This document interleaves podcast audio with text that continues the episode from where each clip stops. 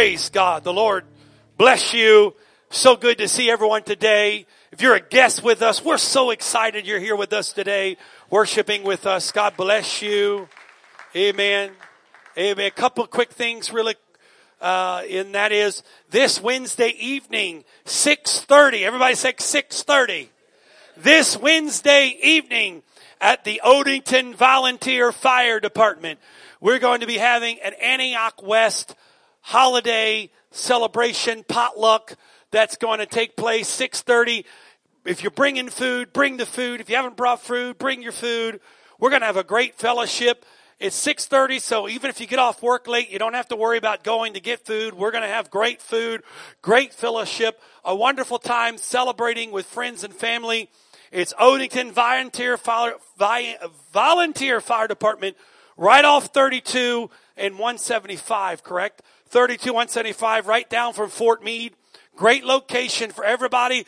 If you're not working that evening, I'm encouraging you, do whatever you can to be there. We're going to have an awesome, exciting, wonderful time of fellowship on that evening. So make sure you, you come. If someone's not here today, pass the word. Tell them we want to see them there and we're going to have a great time. I understand all the issues that take place in this area with traffic and all the other craziness that happens, but we'll work around that. And again, like you said, you can come in your work clothes. You can come in your smelly clothes. You can just come. We got great food and fellowship and uh, we're excited about what's going on. There's a small group today, uh, so don't forget.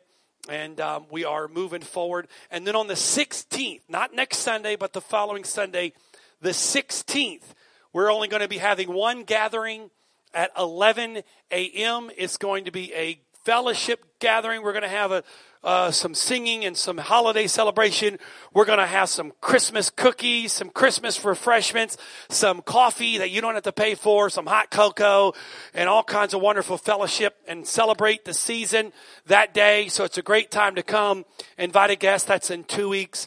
And uh, we have a lot of exciting things. But this week and next week, is regular schedule with Sunday morning, 945, 11 a.m., and then small group taking place. And this Wednesday is the potluck. Praise God. Amen. If you love the Lord, would you just say amen? amen. God is good. What an awesome, it, it just feels, I'm just excited. It just feels exciting in here. It's great to know that we don't have to take off time for the holidays, that God's still working. And I feel like today that I need to reintroduce myself. I did not realize that it has been a month since I have preached at the 11 a.m. gathering. So it's good to be back in the saddle. Back in the saddle again. Back where a friend is a friend. And I'll stop right there. So I want to go with you. Lord has been literally working on me 24 hours a day, seven days a week, it seems like the last two weeks, on some things in my spirit. I want to share a little bit with that, without, with that, you, with that with you today. Acts chapter 3, verse number 1. Before we begin reading with where we are, let's bring you up to speed so you know where we are in the story because I think context is always important when it comes to scripture.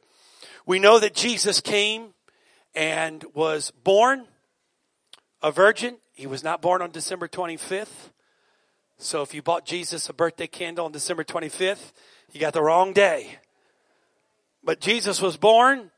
He lived for 33 and a half years, give or take a few, and uh, died on Calvary, was buried for three days, and rose again. He lived for approximately uh, 40 days.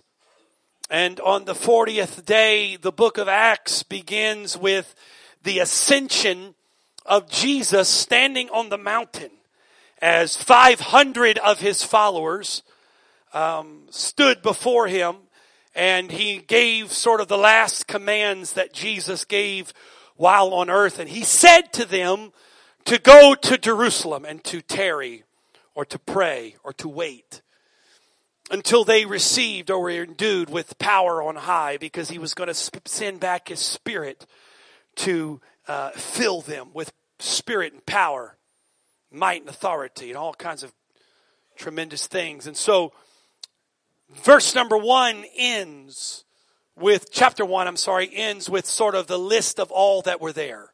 We have all the 12 disciples minus Judas, but we, by that time, added uh, a replacement for Judas. And we have Mary, the mother of Jesus, all kinds of key players that were named and many that were unnamed. And the Bible says in the beginning of Acts chapter 2 that they were praying and uh, that the Spirit of the Lord came into the place where they were praying. It filled the house where they were sitting and there appeared unto them cloven tongues like as a fire set upon each of them and they were all filled with the Holy Ghost and began to speak with other tongues. And after that, there was a noise on the street. There were people that were crowding the streets at that time because it was a, the Feast of Weeks, which was a great festival time in Jerusalem. And Peter stood out on the balcony of the upper room and began to preach to the crowd. And uh, at the end of that uh, message, Acts chapter uh, 2 verse 37, they said when they were pricked in their hearts, they said, men and brethren, what shall we do? And Peter told them that they needed to repent, which is to change to be baptized in Jesus' name for the forgiveness of sins, and they would receive the baptism of the Holy Ghost. Not something that would be to promised a different type of Holy Ghost, but the same Holy Ghost they received. Because God doesn't change, folks. He's the same. The Bible says that the 3,000 that were there that day received the Spirit of God just like they did minutes earlier. The Bible says they continued steadfastly, verse number 42, in the apostles' doctrine and prayer, fellowship, breaking of bread. And we continue this, and the Bible says that God added to the church daily. Everybody say daily. And then we sort of jump into a story in Acts chapter 3 where we're going to be at today. And the unique part about this is, and you can do some research, but there's no real definitive answer of the time between Acts chapter 2 and Acts chapter 3. Some scholars say between Acts chapter 2 and Acts chapter 12, it's a period of about eight years. So it wasn't the next day. It's obvious that there had been some time passed, whether it was a few months or maybe by this time we had gotten into a few years. But Acts chapter 3 gives us a picture of how the church was acting. Now I'm going to read the version like we would read it today. Now Peter and John, verse number 1, went to the temple on Sunday morning to pray and to sing and to hear someone preach. Didn't say that. That's today's version. But the Bible says now Peter and John went to the temple at the ninth hour. That was about three o'clock in the afternoon. And a certain man, notice not just a man, but I love it. Pay attention when the Bible actually points out someone. A certain man, lame from his mother's womb, was carried, whom they laid daily at the gate of the temple, which is called beautiful, to ask alms. Everybody say alms from those who entered the temple, who seeing Peter and John about to go into the temple, asked for alms. And fixing his eyes on him with John, Peter said, look at us. So he gave them his attention, expecting to receive, receive something from them. Then Peter said, silver and gold I do not have, but what I do have, I give you. Everybody say have. What I do have, I give you. In the name of Jesus Christ of Nazareth, rise up and walk. And he took him by the right hand and lifted him up.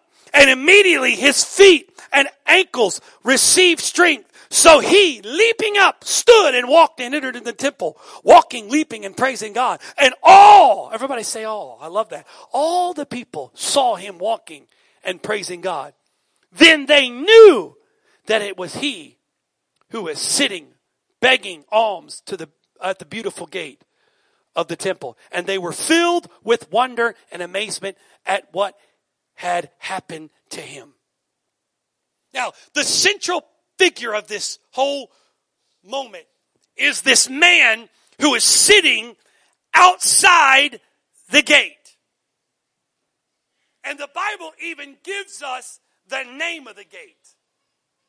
It was the gate beautiful. So if you and I were going to go through this beautiful gate, the first thing that we would do, we would enter into the courtyard or the courtyard of women. That was the gate led into the courtyard of women. We would not be getting into the, into the outer court or the inner court of the holiest holies, but this was leading to all that. So this was a main entrance point in and out of the temple where literally hundreds and thousands of people entered into and out of every day. And the central figure was there was a certain man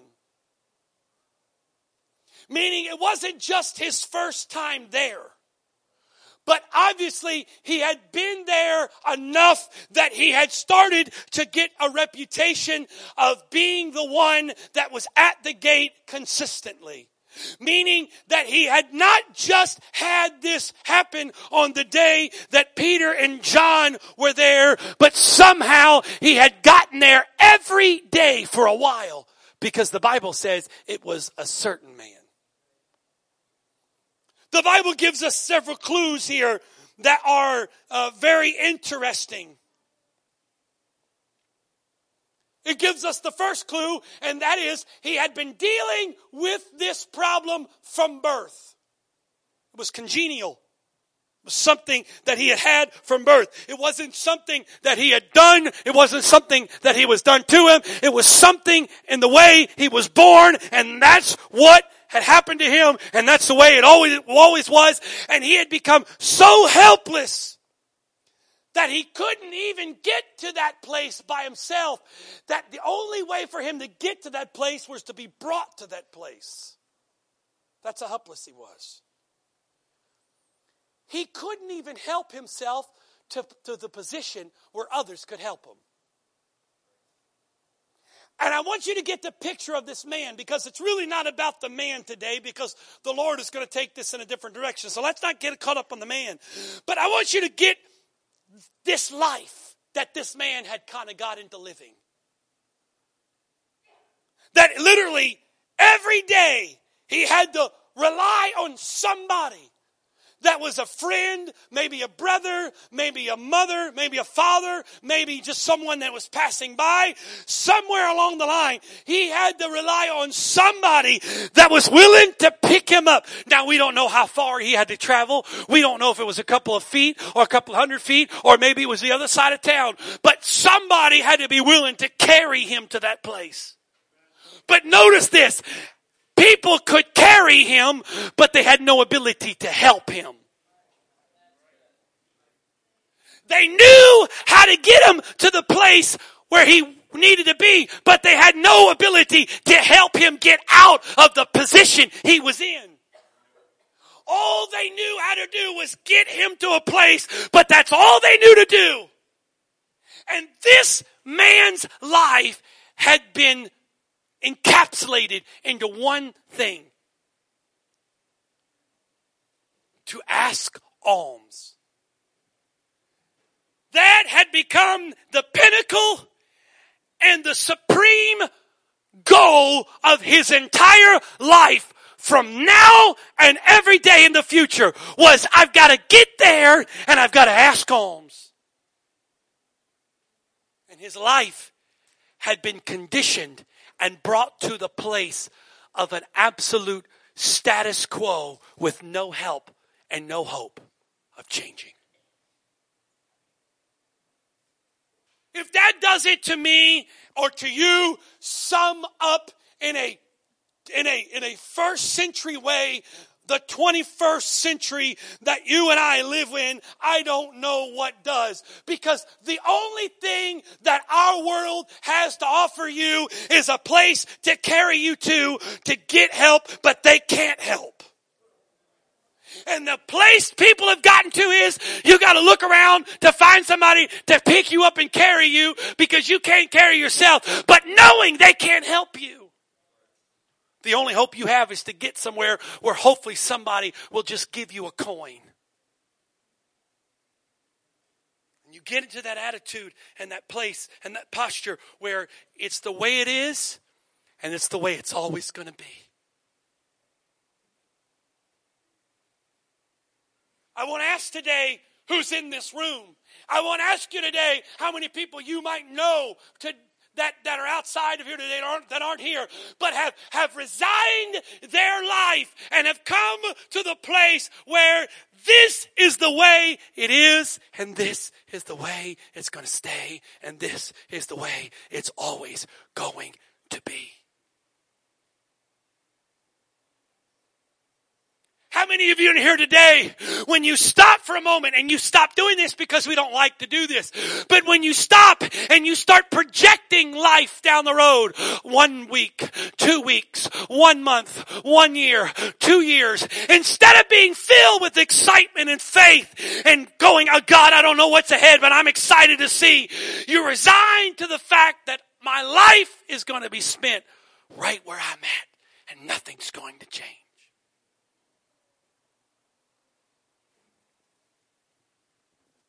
Have you been this place? You can see them in D.C. Baltimore, other places, and it tears your heart out. It truly does. And I get that there are some that have used it as a scam and some that have perverted the system. I get all that and I understand that. And I understand the sad part about it is, is that those who have perverted the system has caused people like you and I to think twice before helping. But have you ever seen somebody, if you go down to DC and you ride the metro and you get off the metro and you go up one of those long escalators and you get outside, you'll see somebody sitting out there in 20 degree weather with barely anything on because that's all they've got. And they sit there with a cup and their head is down because they don't even have any hope to even lift up their head.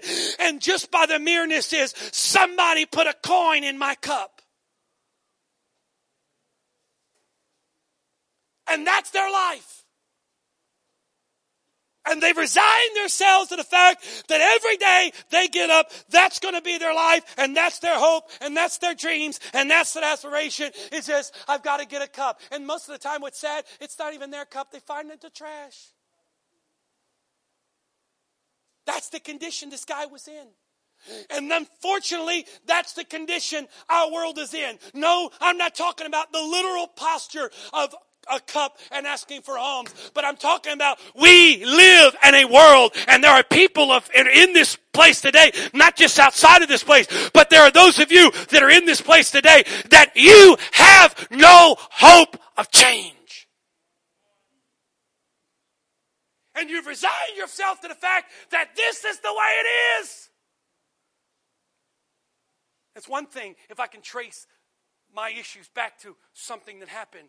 It's one thing if I can trace my issues back to something I did, but what happens when you trace your issues back and there's no point of origin? It's just always been this way.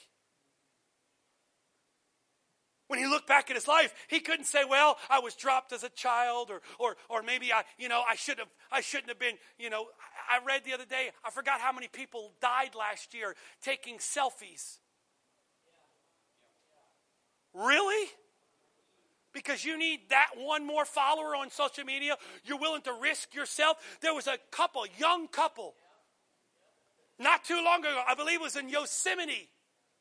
Might have been the Grand Canyon, I thought it was Yosemite. Died taking a selfie. Because they were trying to take what, because you know, it's no more, it's not cool anymore just to do the duck face right here. I got to be hanging off a building 30 stories high to take a selfie. Are you kidding me?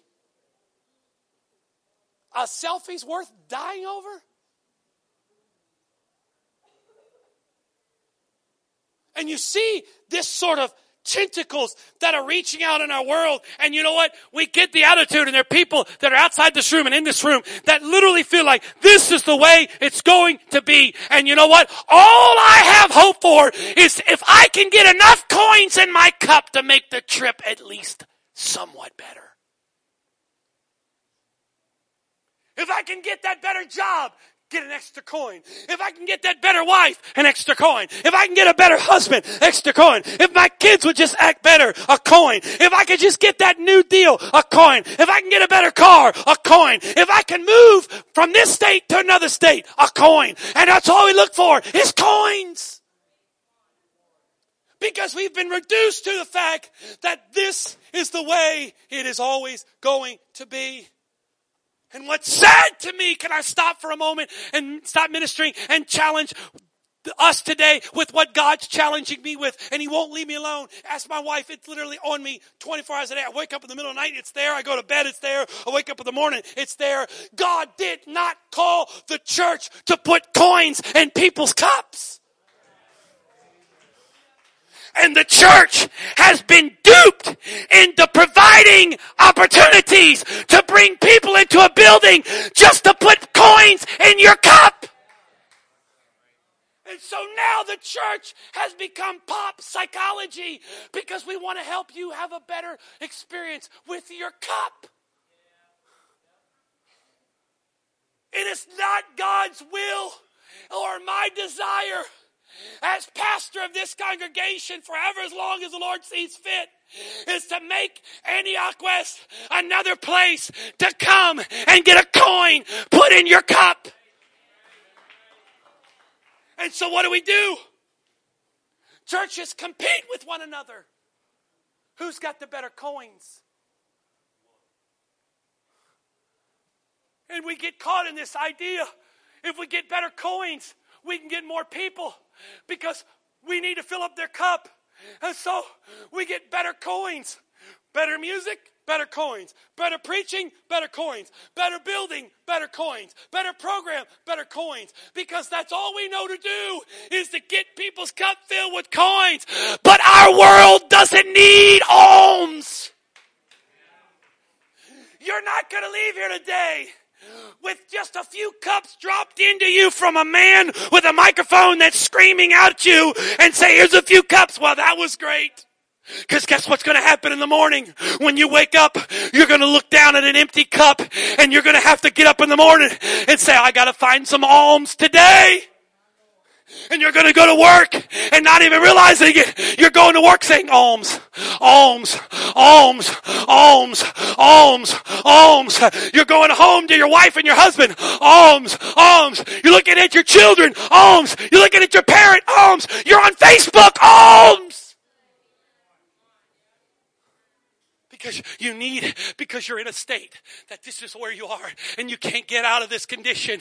And we as the church are falling asleep at the wheel because we're walking by people and looking down at them. And when we have a power and an anointing and authority to change, we go, here's a coin. Jesus loves you. Here's a coin. Jesus loves you. Here's a coin. Jesus loves you. Come to my church. We got shiny ones. Come to my coin. We don't give out pennies. We give out half dollars. It's not about putting coins in your cup today. If you want me to get up here and package something neatly and pretty and eloquently and put it all together and say with scripted narratives and all kinds of beautiful things that I say to you and you go, ooh, that's neat. Oh, that's neat. Oh, that helps me so that you can go back with some few coins in your cup. I can't do that today. I'm sorry. I can't be satisfied with that with today. It's not my desire to do that. Paul said, I did not come to you with enticing words of man's wisdom, meaning I didn't come to you with a sack of coins, but I came to you with demonstration and power. Not with a sack of coins to put in your cup, but I've come with power for you to get rid of your cup. You see the problem here today? If you're in this place, whether this is your first time, and it's not just those of you that are here for the first time, there are many of you that come here every week and you shine up your cup to come into church so you can raise it up to Jesus and say, God, I need a special one today. And if God doesn't give it to you, you leave out of here going, God, I don't know if I can make it. You know I need some alms. I can't make it. And the whole time God's saying, I did not put you on this earth for you to sit by a gate and look for others for the coin, but I have a power. Sorry, I'm not going to apologize for my passion today because it's all over me because I want to see God change lives. I don't want to just drop a few coins in a cup today and pat you on the back and say, God bless you, brother. God bless you, sister. See you next week. But somehow, in demonstration and the power of the Holy Ghost, Somebody in here today has the opportunity to set your cup down and walk away changed. Because you see, here's the problem. Here's the crux. Ready?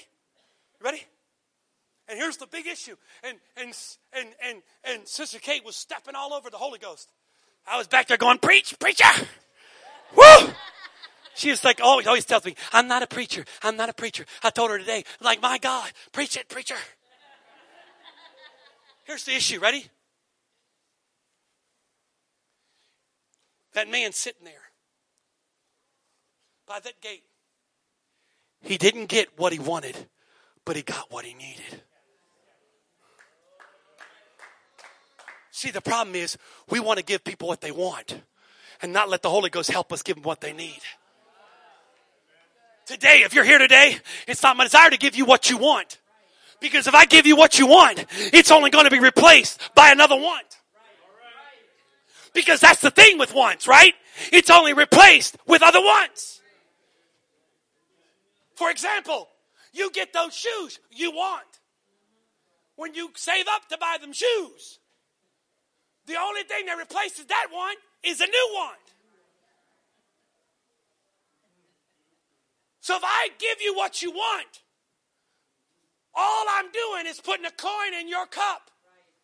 Because eventually, probably within the next 24 hours, that coin is going to be spent.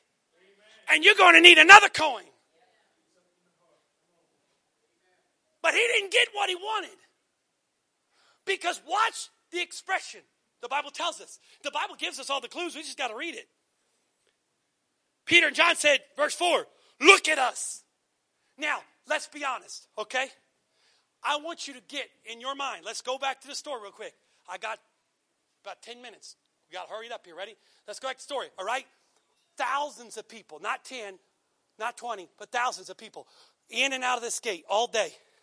All day. You know how many people would just go by, not even look at them? Well, oh, I'll give you a coin. I'll give you a coin. I'll give you a coin. But now, these two guys walk up in there and they stop. And he's like, oh boy, it's about to get good. They're going to bring out the big sack of coins. I know it. And they look at him and they say, Look at us.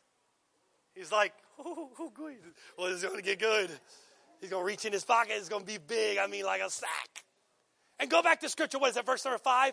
Help me out, CJ, back there. That chapter uh, 3, verse 5. And he gave them his attention. Leave that up there. What? Now, ready? Here's the word. Everybody say what that word is. Expecting to receive something from them. What was he expecting to receive? He was expecting to receive what he always got. See, we all have expectations. Uh, Expectation isn't the problem here today. Because you got expectation. The problem is what kind of expectation do you have? Because a lot of us have expectation that things are just going to stay the same. That's expectation. Or we get spiritual. We got expectation that God's going to put a coin in us today so we can make it one more week. But very few, and even this little fella, did not have expectation that what was about to happen in the next 30 seconds was going to change his life. Because when they say, Look at us, he looked back and said, Oh, I'll give you my attention because he was expecting to receive something from them. But he did not receive what he wanted. He was about to get what he needed.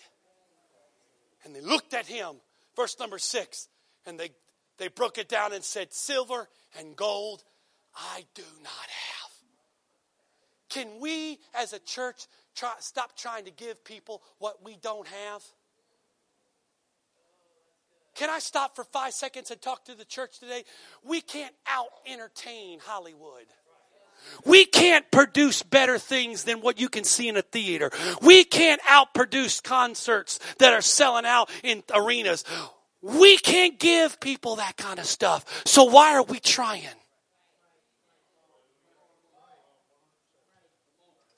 We can't outsee them. And God knows I can't outpreach them or whoever stands in this pulpit because that's not what God called us to do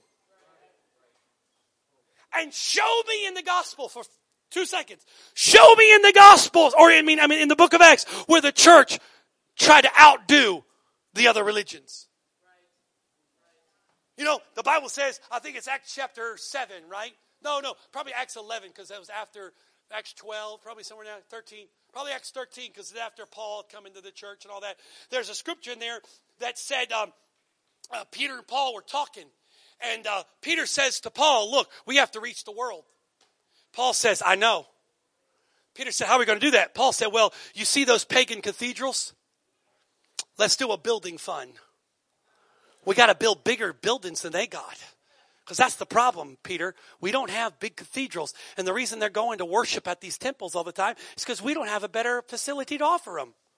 This whole street stuff, this whole uh, outside house to house on the dirt path stuff, it don't cut it, Peter. We got to get buildings to compete with them. And Peter turned to him and said, Under the unction of the Holy Ghost, I speak therefore unto thee.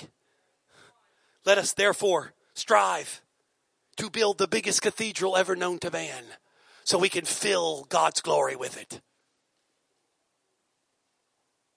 You're looking at me like I am a mule looking at a new gate. Come on, folks. This is not. That's how we. That, that's exactly. If we were trying to write the book of Acts, that's exactly what we'd be doing. There'd be a clause in there about how we're trying to outdo everybody. Oh, we don't have. We got one, two, three, four, five, six, seven, eight lights. Where'd Brother Adam go? He left me. I wonder how much it costs to get four more lights because that's four extra coins of anointing we can throw in here. Because I've been to churches with about 25 lights and we only have eight. We are way behind the progress. And I was telling somebody the other day, y'all have to come see us because no church has hand drawn art on display like we have back here. We have a, a, a, a, caption of Americana from the 1950s that just takes you back on that nostalgic journey to the soda pop days and your 1957 Chevy listening to Elvis Presley as you stroll down the. I mean, that's right. That just brings you back. What we have some stuff to offer. See what I'm talking about? I'm trying to make I'm trying to be a little funny because we can't fall into the trap that we're trying to offer better coins. Because here's the point. Go put that verse back up there, Brother CJ. Number six. Silver and gold I do not have, but what I do have, I give to. You know what, today?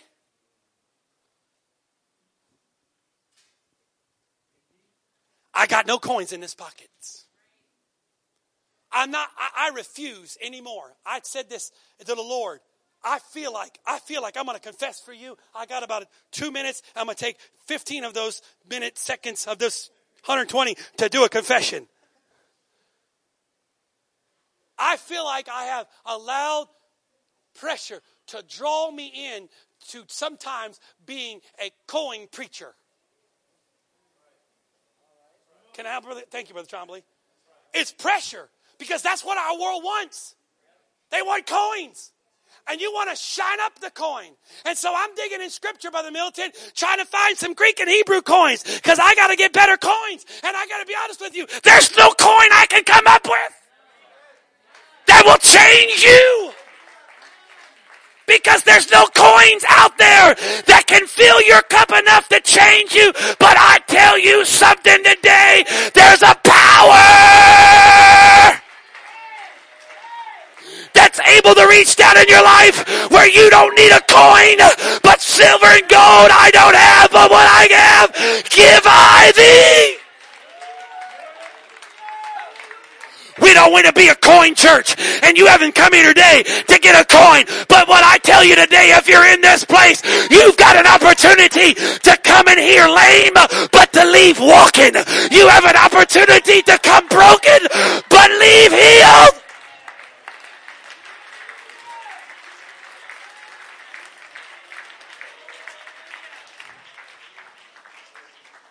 Turn to your neighbor and tell him you don't need a coin. Tell them, make sure they know what you're doing. You don't need a coin. Stop looking for coins, honey. Stop going to every place around. Stop going to church looking for a coin. Stop going to the internet looking for a coin. Stop going to your job and looking for a coin. But somebody find the fact that there is a God who is able to speak in your life.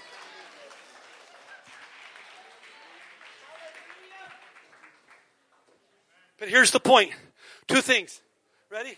This is for the church. Listen, real quick. Two things he needed.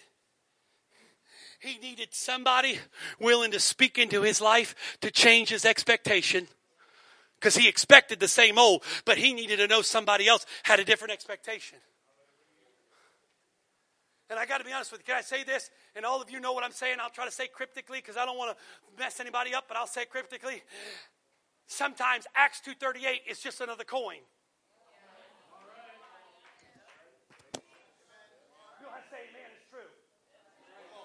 Because we want to throw Acts 2.38, that's a gold, silver, that's a gold one. That's a rare one. We throw the Acts 238 coin in there because that's what we.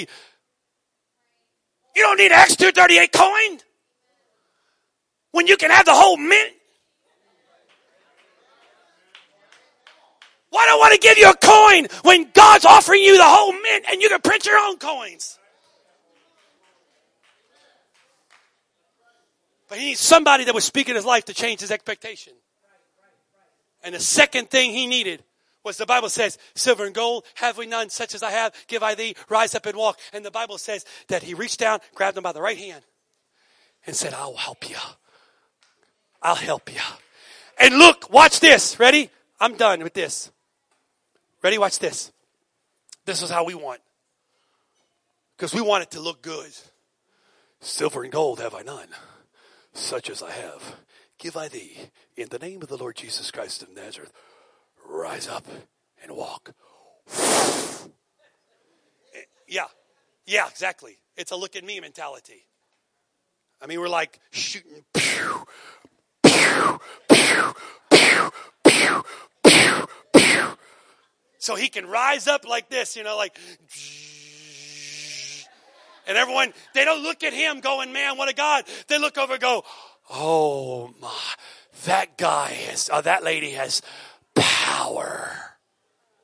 Because you see, when I put my hand down here, I, I tell them, I don't have the power to change you. Or I'm not too good to get down with you in your mess. It's easy to touch people from a long way off when I can stay in my pristine world and I don't have to mess with their mess. But it's a whole nother thing, baby, when I'm willing to get down in their stink and their funk and their nastiness and say, listen, I'm with you. I'm not trying to be mean. We've all seen them. Those people sitting on the street in D.C., they don't smell so good. That fella been sitting there. He didn't take a bath every morning, but they weren't too good not to get down and touch him. And notice this: we want them to rise up, but notice this: they needed somebody to help. And as they pulled up, guess what? Now watch this. Ready? We read the scriptures, we fill in the blanks. But I want you to look at the story like it was written. For the first few milliseconds, the only way he was standing was because somebody was holding him. He wasn't standing because Jesus was all that. He was standing because someone loved him enough to hold him for a moment until he got his strength. But because somebody loved him enough to grab him and hold him, it gave God the opportunity to do a miracle.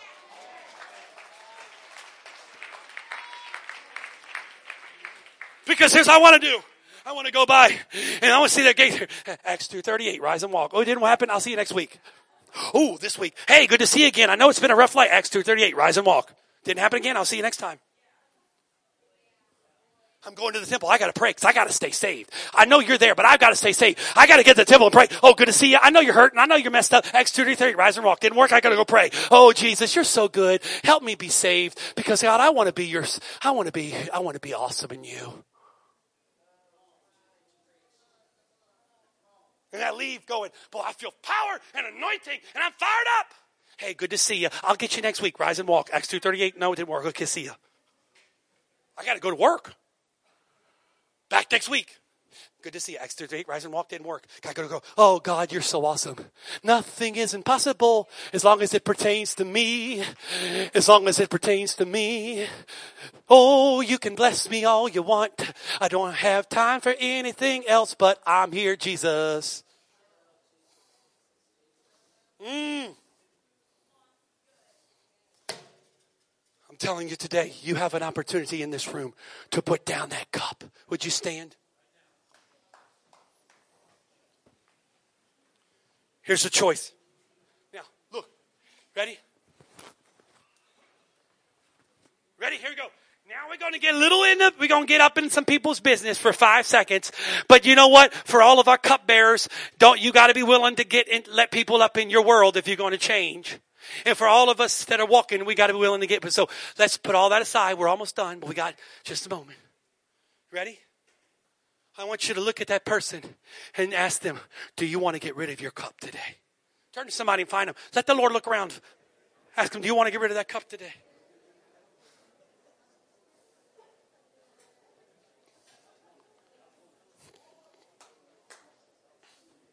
And I want you to take somebody by the hand in faith. Somebody by the hand in faith. And I want you to say, we're going to rise up and walk together. Grab them by the hand. I want you to come stand right down here. I know we don't usually do this, but we're going to do it today because God's going to do something in this place. Come on, we're going to leave some cups.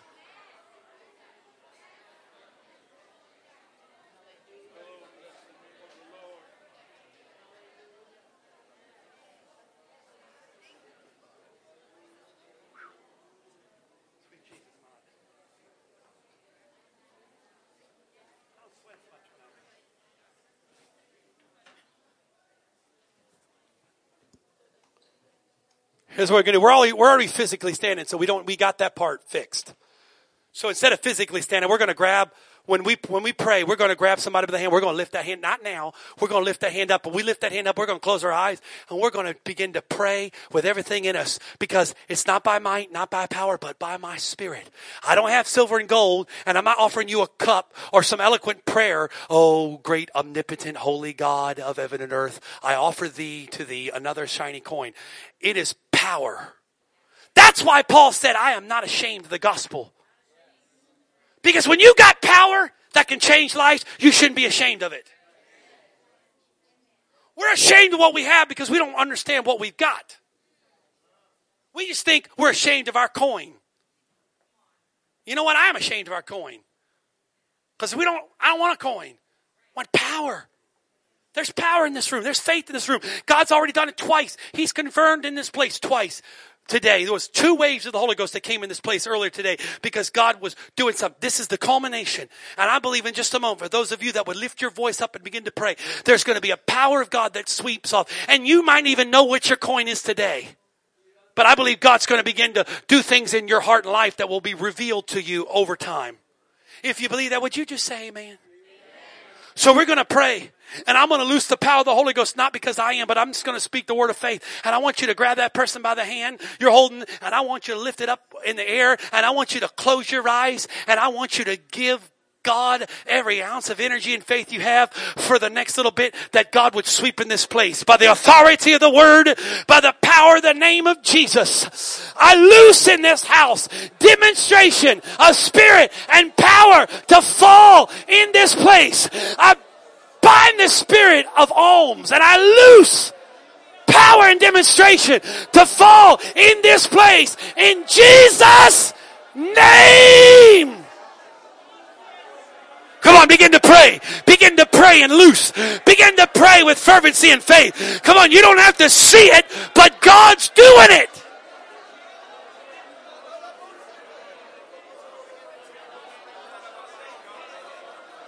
Put your cup down today. Put your cup down today. Put the cup down. Put your cup down. Put your cup down. Put your cup down. Put your cup down and rise up. Put your cup down and get up. Put your cup down and rise up. Stop looking for another coin and understand that God doesn't want to give you another coin today, but God wants to change you. Come on, don't just stop because you've done 30 seconds. Come on, God is moving. Let's not just get distracted because we did our normal token prayer. But I don't have silver and gold. But what I do have, I give to thee.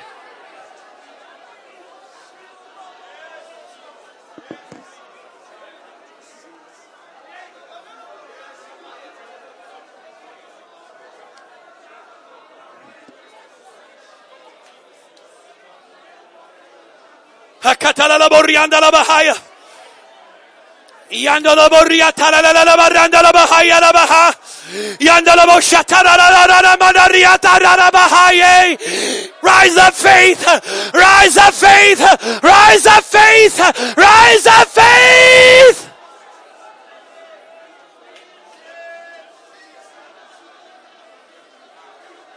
I don't feel anything. He didn't feel anything either but he still stood up. He didn't feel anything either, but he stood up. You don't have to feel, but stand with faith.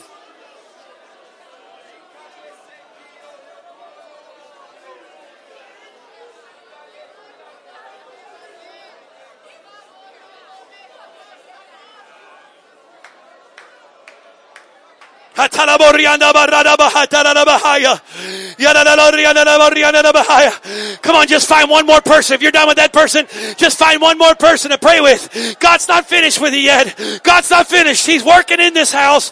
He's working in this house. God's working. God's working. God's working.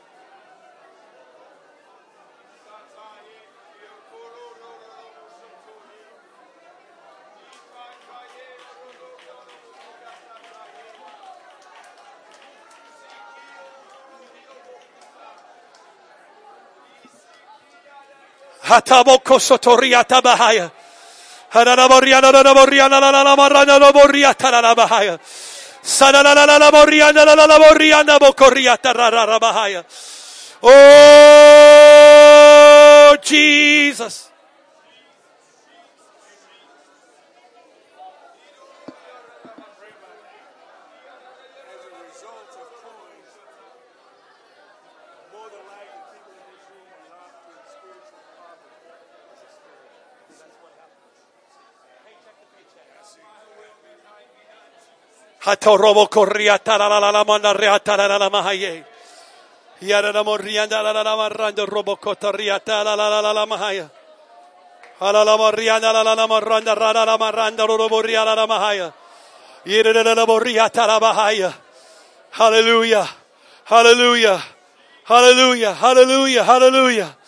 Oh, Jesus, Jesus.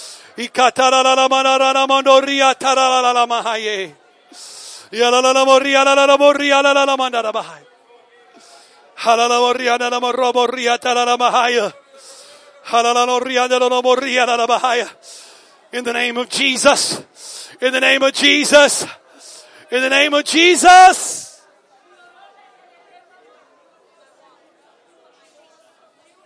In the name of Jesus.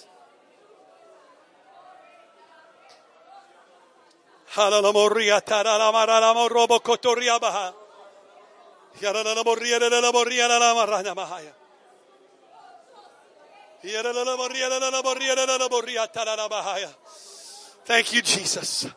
Thank you, Jesus. Come on, if you still, if you need to go, God bless you, but there's a few that are still praying. Can we be respectful for them? God is moving in this place. The power of God is moving in this place. The demonstration of the Holy Ghost is still in this place. Oh, some people are getting out that gate today. Some people are putting down their cup and getting out that gate.